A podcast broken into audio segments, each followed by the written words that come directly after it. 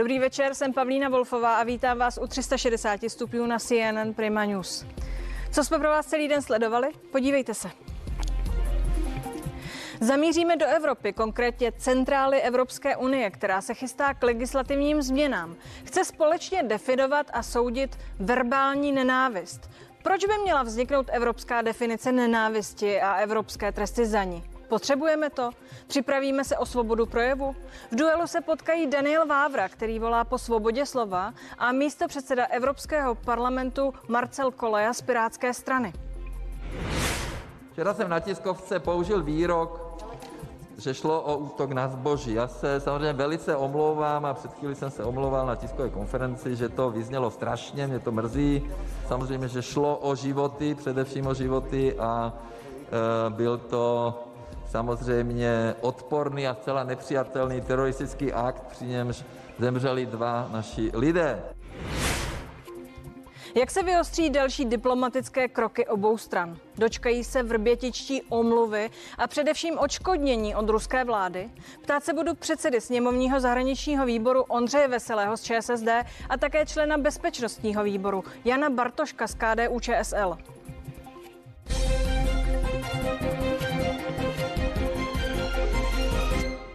Nešlo o státní terorismus, ale útok na zboží. Tento výrok premiéra Babiše, kterým schrnul události ve Vrběticích, vyvolal ještě včera silnou vlnu emocí. Opozice premiéra pranířuje za znevažování obětí. Nejvyšší státní zástupce ale mírnil emoce s tím, že vyšetřovatelé incident za terorismus neoznačují. Byl to útok na zboží, které patřilo bulharskému zbrojaři. Pokud by provedli eh, dobře, tak asi by to nedopadlo, jak to dopadlo. Těmito slovy premiér nahrál na smeč především opozici. Není možné úplně pochválit to, jakým způsobem se vláda k dané situaci dnes staví. Dva pánové s rodinami, s dětmi, kteří přišli při teroristickém útoku organizovaném z ruské strany o svůj život. Hovořit o útok na zboží, tak v té chvíli se jedná o cynismus nebo absolutní nepochopení a nedocenění vážnosti celé situace. Premiér si vzal kritiku k srdci a nakonec se dnes před poslanci za svůj výrok omluvil. Mě to samozřejmě mrzí, eh, protože jsem to tak nemyslel. Omlouvám se za to. Samozřejmě, že šlo o životy, především o životy a byl to samozřejmě odporný a zcela nepřijatelný teroristický akt. Podle nejvyššího státního zástupce Pavla Zemana ale není výbuch ve Vrběticích šetřený jako teroristický útok. Zákonodárci tomu mohou tak podle něj říkat, jak se jim zachce. Je čistě na politické reprezentaci, jak toto jednání v politické a mediální rovině označí. Zahraniční výbor sněmovny dnes zároveň vyzval vládu, aby vyrovnala počty na ambasádách v Moskvě a v Praze, což by fakticky znamenalo, že by z Česka museli odjet další ruští diplomaté. Josef Mádle a Adéla Jelínková, CNN Prima News. No a mým hostem měl být právě teď vicepremiéra ještě pár hodin šéf zahraničí Jan Hamáček. Před hodinou se z vysílání omluvil. Zvláštní díky tedy patří těm, kteří se připojili. Ondřeji Veselému z ČSSD, šéfovi zahraničního výboru sněmovny. Dobrý večer, díky, že jste tady. Dobrý večer vám, divákům i Honzovi Bartoškovi a asi mým údělem u vás být náhradníkem, protože posledně jsem takto taky vystupoval. Děkuji moc krát a také děkuji samozřejmě Janu Bartoškovi z KDU ČSL. Díky pánové ještě jednou. Dobrý večer a děkuji za pozvání. Připomínám, že vy, pane Bartošku, jste členem výboru pro bezpečnost. Řekněte mi, pan premiér se dnes tedy za svá včerejší neobratná slova omluvil a nyní už jakoby hrajeme se slovním spojením. Státní terorismus, anebo, jak říkají rusové, nepřátelský akt. Zjevně to je důležité nějak si to pomenovat. Jak tomu tedy, co se stalo říkat? Vyjádření pana premiéra bylo skutečně velmi nešťastné a neúctivé, zvlášť směrem k pozůstalým po těch dvou eh, mužích, kteří zahynuli. A jsem rád, že pan premiér se omluvil. No jak ten akt nazývat? V České republice někdo odpálil muniční sklady a zemřeli přitom dva lidi, otcové od rodiny. A ono je vlastně úplně jedno, jestli ten výbuch se odehrál na našem území anebo někde jinde konečném důsledku to mohlo způsobit ještě víc mrtvých, kdyby k tomu výbuchu došlo například na letišti anebo někde v přístavu. Pro mě osobně se jedná o teroristický čin spáchaný na území České republiky, který spáchali dva ruští důstojníci tajné služby a jsem přesvědčen, že o tomto skutku musela vědět ruská vláda. Takže pro mě osobně to zůstává v této rovině. Pane Veselý, eh, Jan Hamáček byl, jak řekl dnes ve sněmovně, příjemně překvapen tou atmosférou. Myslíte, eh, že ta omluva eh, znamená, že prolomila ledy, anebo jste nyní ve vzácné schodě na věci? Tak ono jde o to, že jsou věci, které máme většinu stran společné. To je určitě vlastenectví a ochrana českých zájmů. A při projednání tohoto bodu je úplně jedno, jestli jste z koalice nebo opozice, ale jde o to, jestli jste strana, která chrání primárně české zájmy, anebo jste strana, která prosazuje nějaké panslovanství na úkor českých zájmů. A tady se většina stran ve sněmovně zhodne na tom, že chráníme české zájmy, proto atmosféra je o něco lepší, než bývá běžně. A samozřejmě i já jsem velmi rád, že se pan premiér za ta slova omluvil, protože já bych použil ještě tvrdší výraz než kolega, ta byla úplně mimózní. Já samozřejmě můžu chápat, kam tím pan premiér mířil. On tím mířil do toho, že primárním cílem byla ta munice ale samozřejmě ten útok byl udělán tak, že to bylo úplně bez ohledu na jakékoliv lidské ztráty, pokud by k ním došlo. Omluvil se, tím bych to zakončila. Pojďme teď věcně. Pane Bartošku, čeho by se podle vás měl od zastupujícího ministra zahraničí eh, zítra dočkat předvolaný velvyslanec Ruské federace? Měla by ta debata být eh, v intencích toho uvažování eh, srovnání počtu vyhoštěných diplomatů, anebo by mělo přijít ještě něco víc z naší strany? Já nemohu mluvit za eh, pana ministra. Já vám zde řeknu svůj soukromý názor. Jestliže my vyhostíme 20 členů a ruská 18 a ruská strana 20, tak je to zcela neadekvátní i v kontextu toho, že Ruská federace zde má nějakých 130-150 lidí na ambasádě. Uměrně tomu teroristickému činu já jsem přesvědčen, že my si musíme znova nastavit vzájemné vztahy s Ruskou federací, a zcela vážně se pobavit o tom, že tak silné zastoupení u nich na ambasádě není potřeba a není žádoucí a nově nastavit počet členů na ruské ambasádě. A můj názor je, že by to mělo být recipročně. Oni deset, my deset, oni jednoho, my jednoho. Protože potom z toho může být to, že ambasáda, že se může stát v podstatě hnízdem různých špionů a to nikdo nechce. Pane Veselý, souhlasíte s tím, co říká pan Bartošek? V podstatě souhlasím. My jsme se takto o tom bavili i na zahraničním výboru a to usnesení, které jste už citovala, tomu odpovídá. My jsme navrhli panu ministru zahraničí a bylo vidět, že s tím návrhem v podstatě souhlasí, aby opravdu ten počet eh, diplomatů a zaměstnanců na ruské ambasádě snížil na ten stejný počet, který teď po tom kroku Moskvy máme v Moskvě a potom přesně, jak říká kolega Bartošek, se můžeme bavit o dalším navyšování, ale tak, aby odpovídalo vlastně stejným hodnotám. To znamená, že my jako zahraniční výbor jsme to viděli jako příležitost k tomu normalizovat počet zástupců e, Ruské federace na území České republiky v rámci ambasády. A co ty další připomínky a doporučení, pane Veselý, ať už to jsou z řad z úst opozice e, či jiných, například totální vyčištění ruské ambasády až na velvyslance pro tuto chvíli a také konzul konzulátů v Brně a ve Varech. Padly i výzvy na zvážení přezbrojení České armády, která má stále čas výzbroje ruské provenience, nebo revizi bilaterálních smluv. Co z toho uh, se může v odpovědi na Vrbětice reálně stát? Eh, z mého pohledu bychom v té věci měli posouvat pragmaticky. To znamená, že bychom se neměli snažit být ještě horší než eh, ruská, ruská řekněme, autokratická vláda právě ten návrh zahraničního výboru z toho vycházel, to znamená, my jsme vycházeli z toho, nebuďme ještě horší než oni, to znamená, nenechávajme tady jenom velvyslance, ale buďme, reagujme na ně přiměřeně. To znamená, že eh, třeba ten návrh na to, abychom tady nechali jenom eh, velvyslance, s tím jsme vůbec neuvažovali.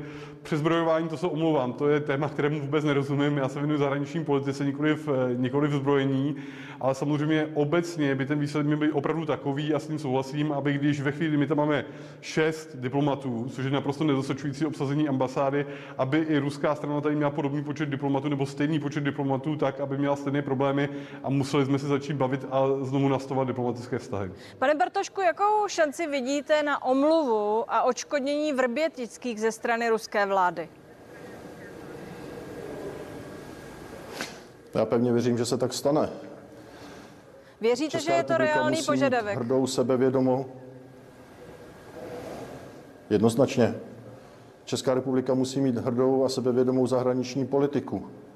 A jestliže zde existují důkazy, tak je potřeba vést vyníka k zodpovědnosti. My jsme připravili v rámci eh, koalice spolu ODS, KDU, ČSL, TOP 09 usnesení, které jsem načítal dneska a vypadá to, že to má širokou podporu.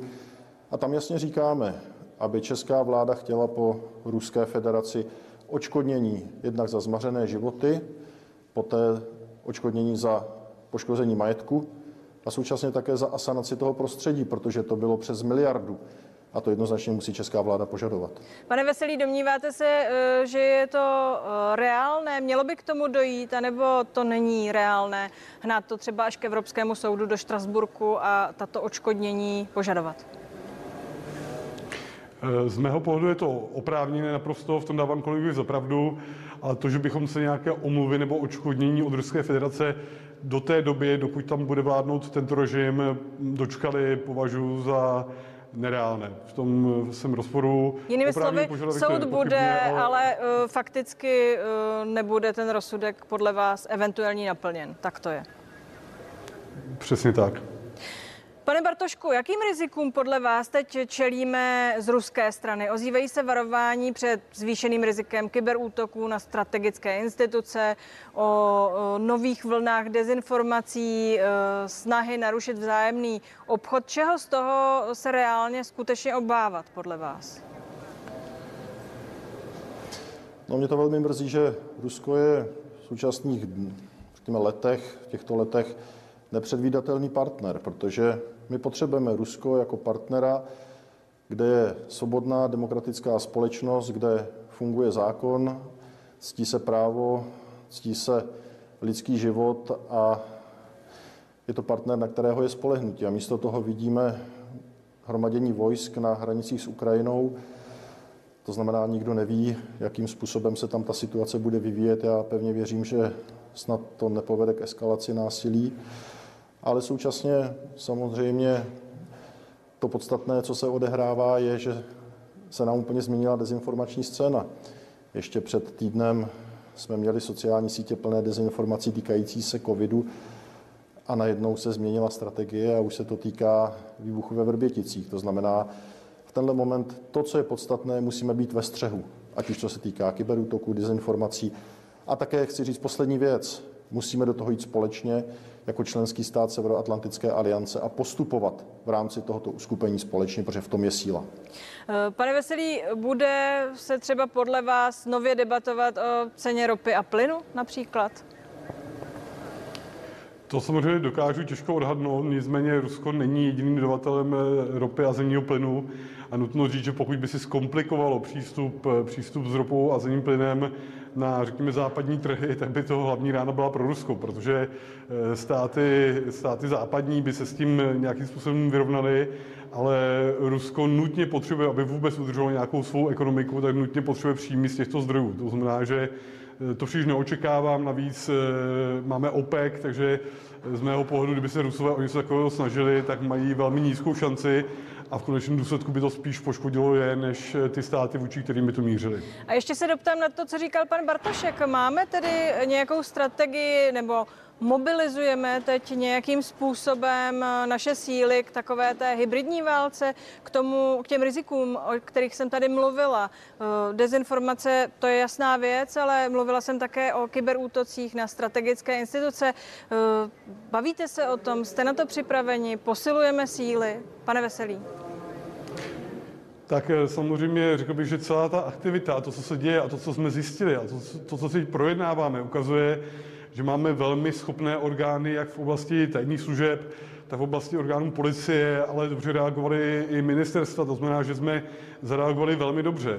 Eh, takže jsme na to nastavení. Důležité je, a doufám, že tenhle případ nám v tom zásadně pomůže a zlomí jakousi nedůvěru ve, správný, ve správ třeba eh, našich, našich tajných služeb. Je důležité, aby politici tomu naslouchali a aby ty, eh, aby ty varování od tajných služeb, například od tajných služeb, brali velmi vážně. A pokud ano, tak neříkám, že zvládneme vždycky všechno hned, protože samozřejmě Rusko v tomto směru je, nebo Ruská federace, její režim je v tomto směru velmi zběhlý, ale eh, můžeme určitě spoustu věcí odrazit, anebo zamezit tomu, aby napáchali velké škody. Pane Bartošku, teď se podívejme do Evropy. Máte za to, že nás podpoří partneři v Evropské unii? Požádali jsme dnes o koordinovaný postup ve vyhošťování diplomatů. Po té včerejší debatě teď je to jasně na stole. Myslíte si, že se to stane? Tak jednak jsme vyzvali partnery v rámci Evropské unie a ještě se tak stane na čtvrtečním jednání Rady Severoatlantické aliance, kdy budeme požadovat a opět jsme připravili usnesení, které vyzve vládu a budeme po ní chtít, aby zaujalo jasná, srozumitelné a tvrdé stanovisko, aby se postupovalo stejným způsobem v rámci státu NATO, jako to bylo v roce 2018 v případě pokusů otravy eh, Andreje Skripala, a tam skutečně členské státy vyhostily přes 100 těchto spravodajců z členských států. A to si myslím, že je adekvátní odpověď na tento eh, teroristický útok na území České republiky. Pane Veselý, uh, už jsou nějaké reakce? Máte povědomost o tom, jak tedy uh, Evropa uh, se pravděpodobně zachová? Jste ze zahraničního výboru, možná máte přímé napojení. Přímé napojení samozřejmě nemám, eh, nicméně řada států, našich eh, přátelských států už nám vyjádřilo podporu a podobně jako kolega Bartošek očekáváme, že ten proces se rozběhne. Eh, v podstatě v kauze Skripal trvalo něco více přes týden, než došlo k těm konkrétním aktům těch států, to znamená, že začali vypovídat diplomaty. My jsme teprve, řekněme, druhý den nebo třetí den po zveřejnění, takže ještě musíme chvíli počkat. Musím říct, že včera mě opět po nějaké době nepotěšil eh, pan, pan eh, řekněme, eurounijní šéf, šéf zahraniční politiky Borel, který evidentně nepochopil celou tu situaci a musím říct, že mi to moc mrzí. A dneska už to Evropská komise napravila a věřím, že eh, řekněme do týdne se dočkáme podobných reakcí, jako bylo v kauze Skripal. Pánové, velmi pěkně děkuji za váš čas a za to, že jste tu se mnou byli. Hezký večer. Děkuji. Děkuji za pozvání, hezký večer. No a my zamíříme eh, do Evropy, která se chystá k legislativním změnám. Chce společně definovat a soudit verbální nenávist. Proč by měla vzniknout evropská definice nenávisti? Potřebujeme ji? Připravíme se o svobodu projevu? Zeptám se designéra videoher, který kope za svobodu slova, Daniela Vávry, a místo předsedy Evropského parlamentu Marcela Koleji z Pirátské strany. Zůstaňte s námi, 360 stupňů pokračuje už za chvíli.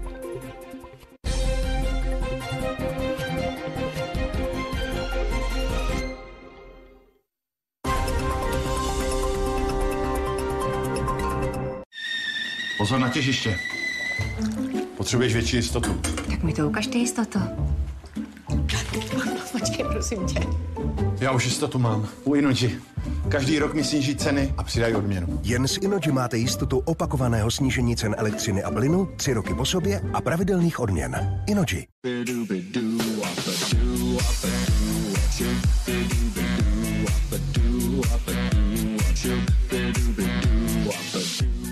Nejlevnější povinné ručení a nejvýhodnější havarijní pojištění? Zadáte SPZ do Rixa a údaje o autě se vyplní za vás. Něco o mě, abych nepřišel o bonusy a je to. Vyberte si nejvýhodnější pojištění vozidel. Rixo.cz. Nesrovnatelně lepší srovnávač pojištění.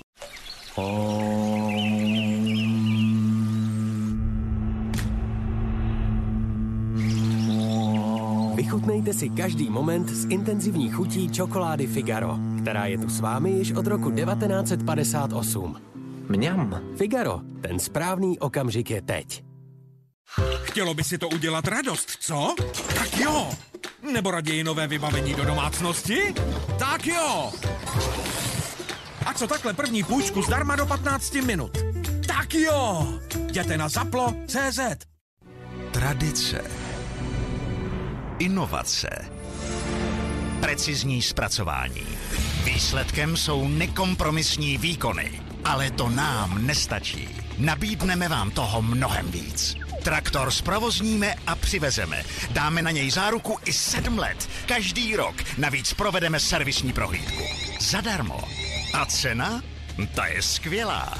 Mountfield. Stojíme na rozcestí, na křižovatce mezi dvěma podobami budoucnosti.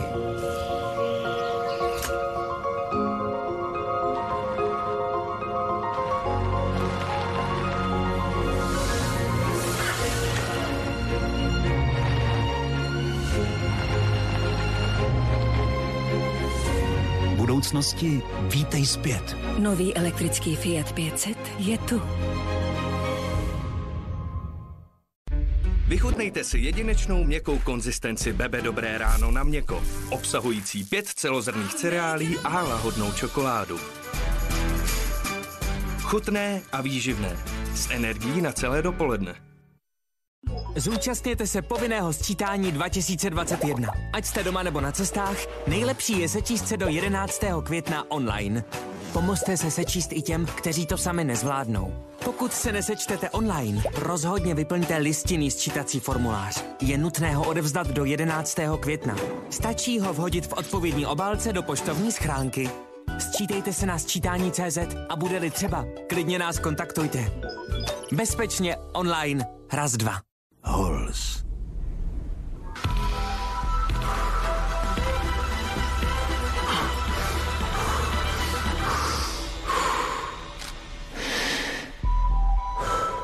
Nakopni se z Hols. V Benu vám rádi poradíme s užíváním vitamínů. Informujte se třeba o vitamínech skupiny B, přispívajících k normálnímu fungování energetického metabolismu. A nyní v nabídce. Ke dvěma balením doplňků stravy Magne B6 získáte třetí navíc. A na problémy se zažíváním Hilak Forte za 149 korun. Benu, vaše zdraví si bereme na starost. Celý svět. Nech mi ještě svítit. Nech mi ještě svítit. Nechte svým nejbližším ještě chvíli svítit. Kupte si venkovní LED svítidlo Brilage s dopravou zdarma. E-shop Svět svítidel CZ. Mistři světla. Představujeme Lacto Ureu, světového experta s ureou a na suchou pokožku. Suchá pokožka je noční můra. Ztrácí živiny a pak stárne. Laktovit Lacto Urea je téměř zázračná. Její exkluzivní složení s ureou pleť vyživuje a regeneruje. Jak to, že tvá máma vypadá tak mladě? Sprchový gel a tělové mléko Laktovit Lacto Urea. Regenerovaná pokožka, mladá pokožka. Ovocná chuť. Multi. Unikátní chuť. Black. Osvěžující chuť. Čedráta. Vychutnejte si nový zvuk osvěžení Matony.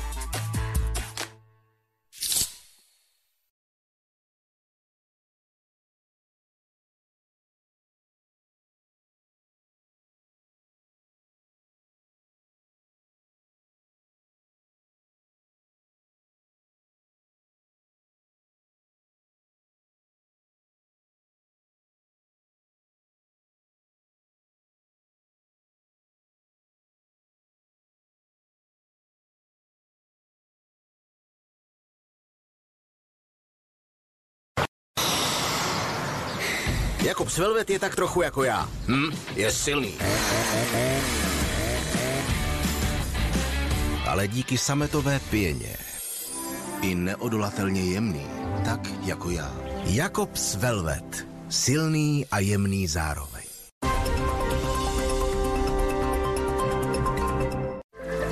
Jsme první volbou živnostníků v České republice. Děkujeme za důvěru. Chytrá síť O2, sponzor programu.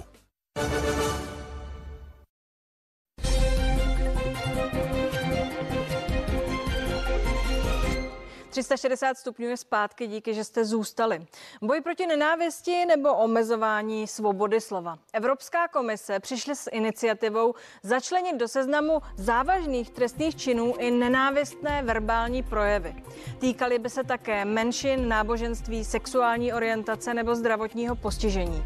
Po přijetí nové legislativy by tak projevy nenávisti museli členské státy potírat bez ohledu na stanovisko vlastních vlád.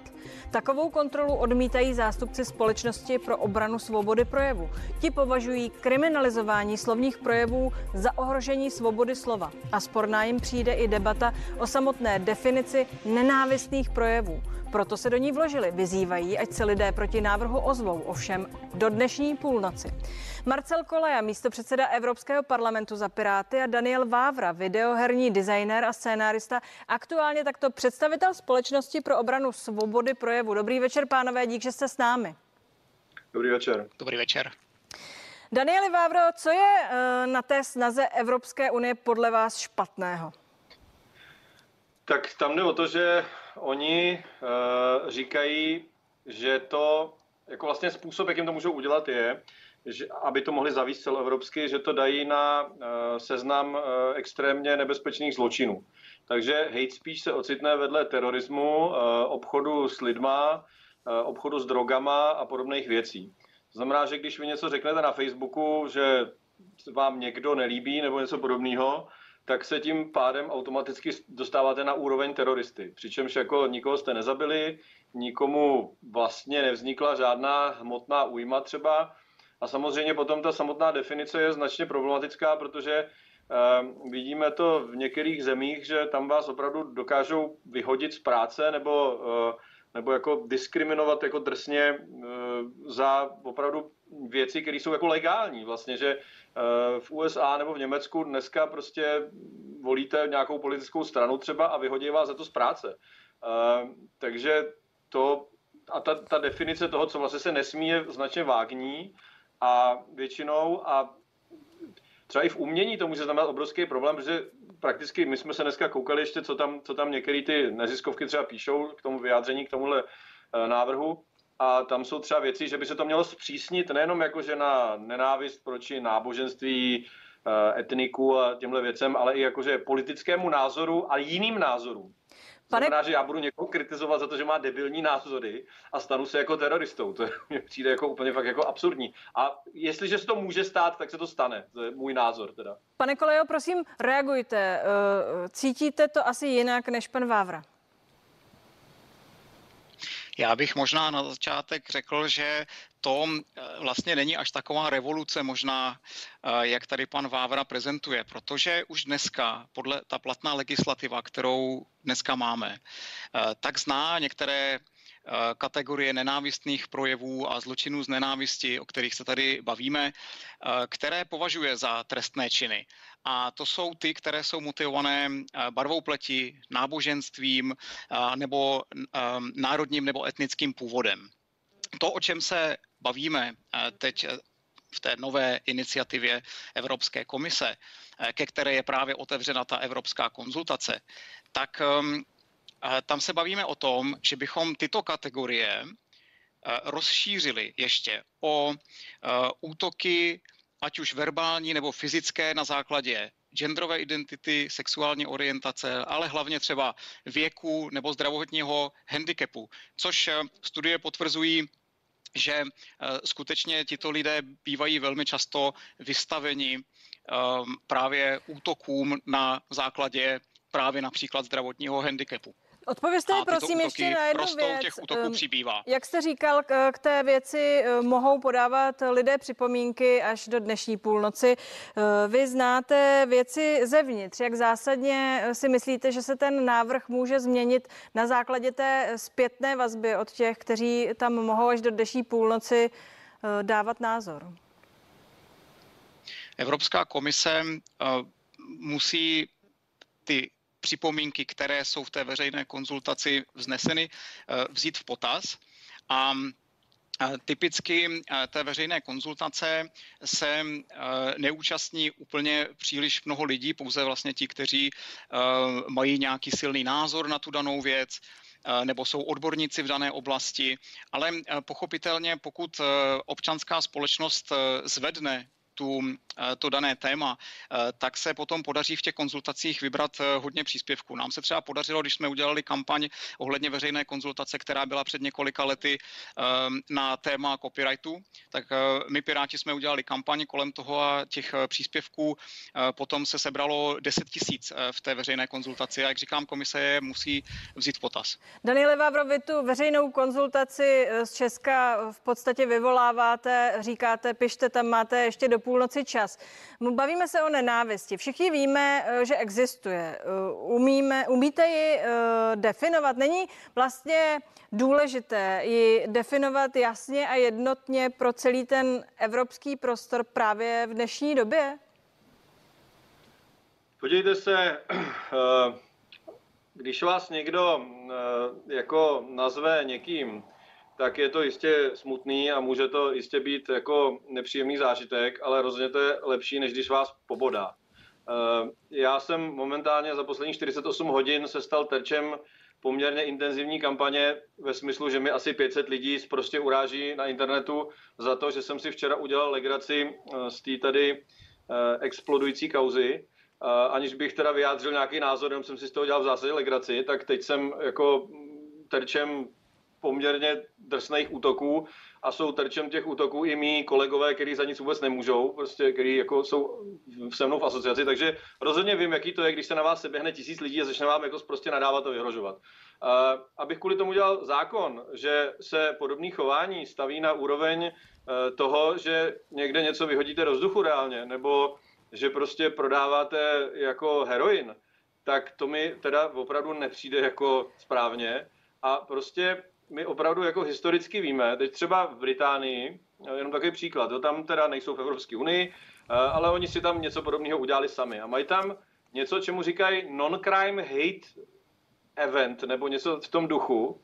A britská policie, která nezvládá vyšetřovat reální zločiny, kdy někdo někoho jako pobodá nožem a podobné věci, tak eh, ročně řešila loni 120 tisíc případů tohodle toho. A to jsou případy, které vlastně nejsou trestní. Takže ty lidi, kteří něco napíšou, se ničeho nedopouštějí, ale někdo si o tom myslí, že je to hate speech.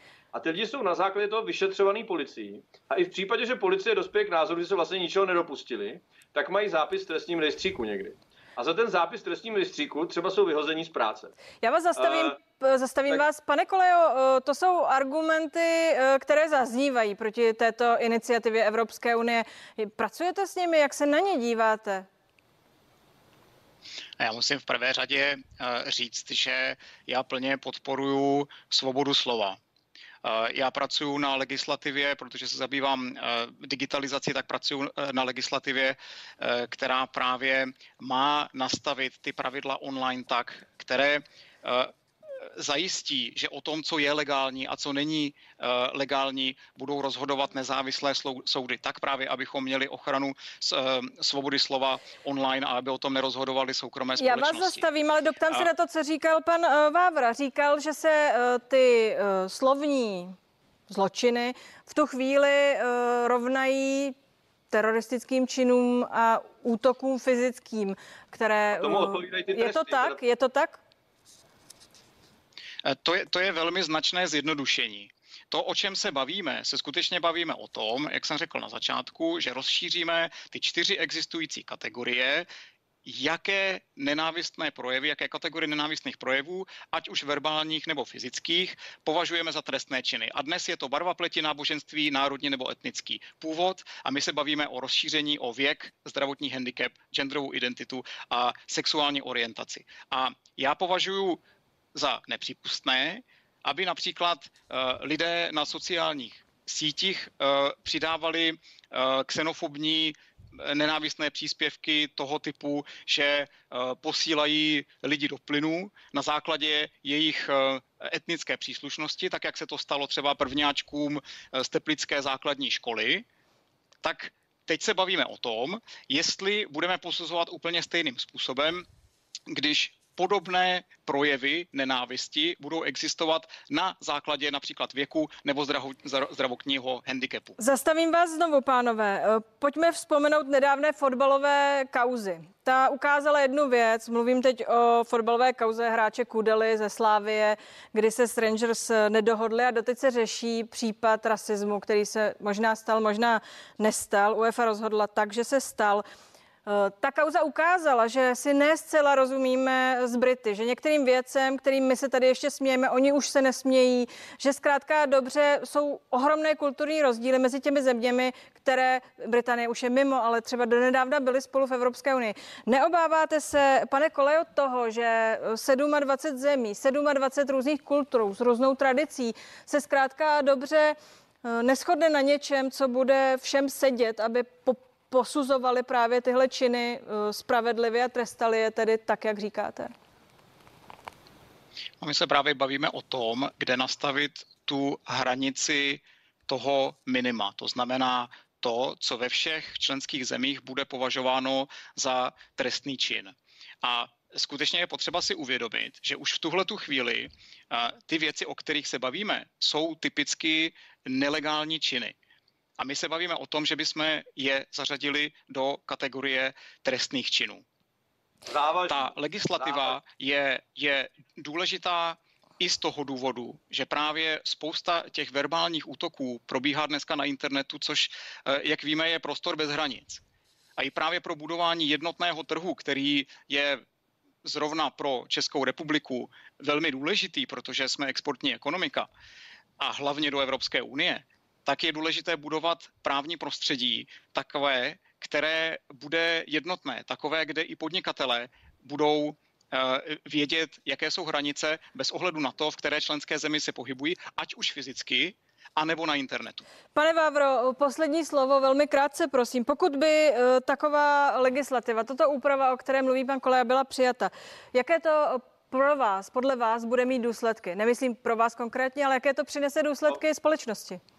No, bude to mít jednoznačně důsledky, když se podíváme do zahraničí, tak je, tam je to prostě má, že prostě řeknete něco uh, o nějaký skupině lidí ve smyslu třeba aktivistické organizaci nebo politické straně nebo náboženské skupině, budete ji kritizovat za něco, co dělá, ta skupina vás označí, že to je hate speech vůči nim, uh, budou se ohrazovat uh, vůči tomu stylem, že teda jste se dopustil závažného trestného činu. To slovo závažný bych rád zdůraznil, to, protože to není podle mě takovou věc můžete testat tím, že dáte někomu pár tisíc korun pokutu třeba, ale e, ne tím, že mu dáte 6 let kriminál, což se by the way stalo i u nás, za to, že někdo napsal pravda od, od, odpudivý příspěvek na internetu, ale prostě nikomu tím nic jako reálně já vás, Rozumím, já vás zastavím. a to se bude dít v mnohem větší míře. Do dnešní půlnoci je otevřená debaty. debata v Evropské unii, je jistě vyslechnou. Pánové, moc vám děkuji za váš čas, přeji hezký večer. Díky, že jste tu byli.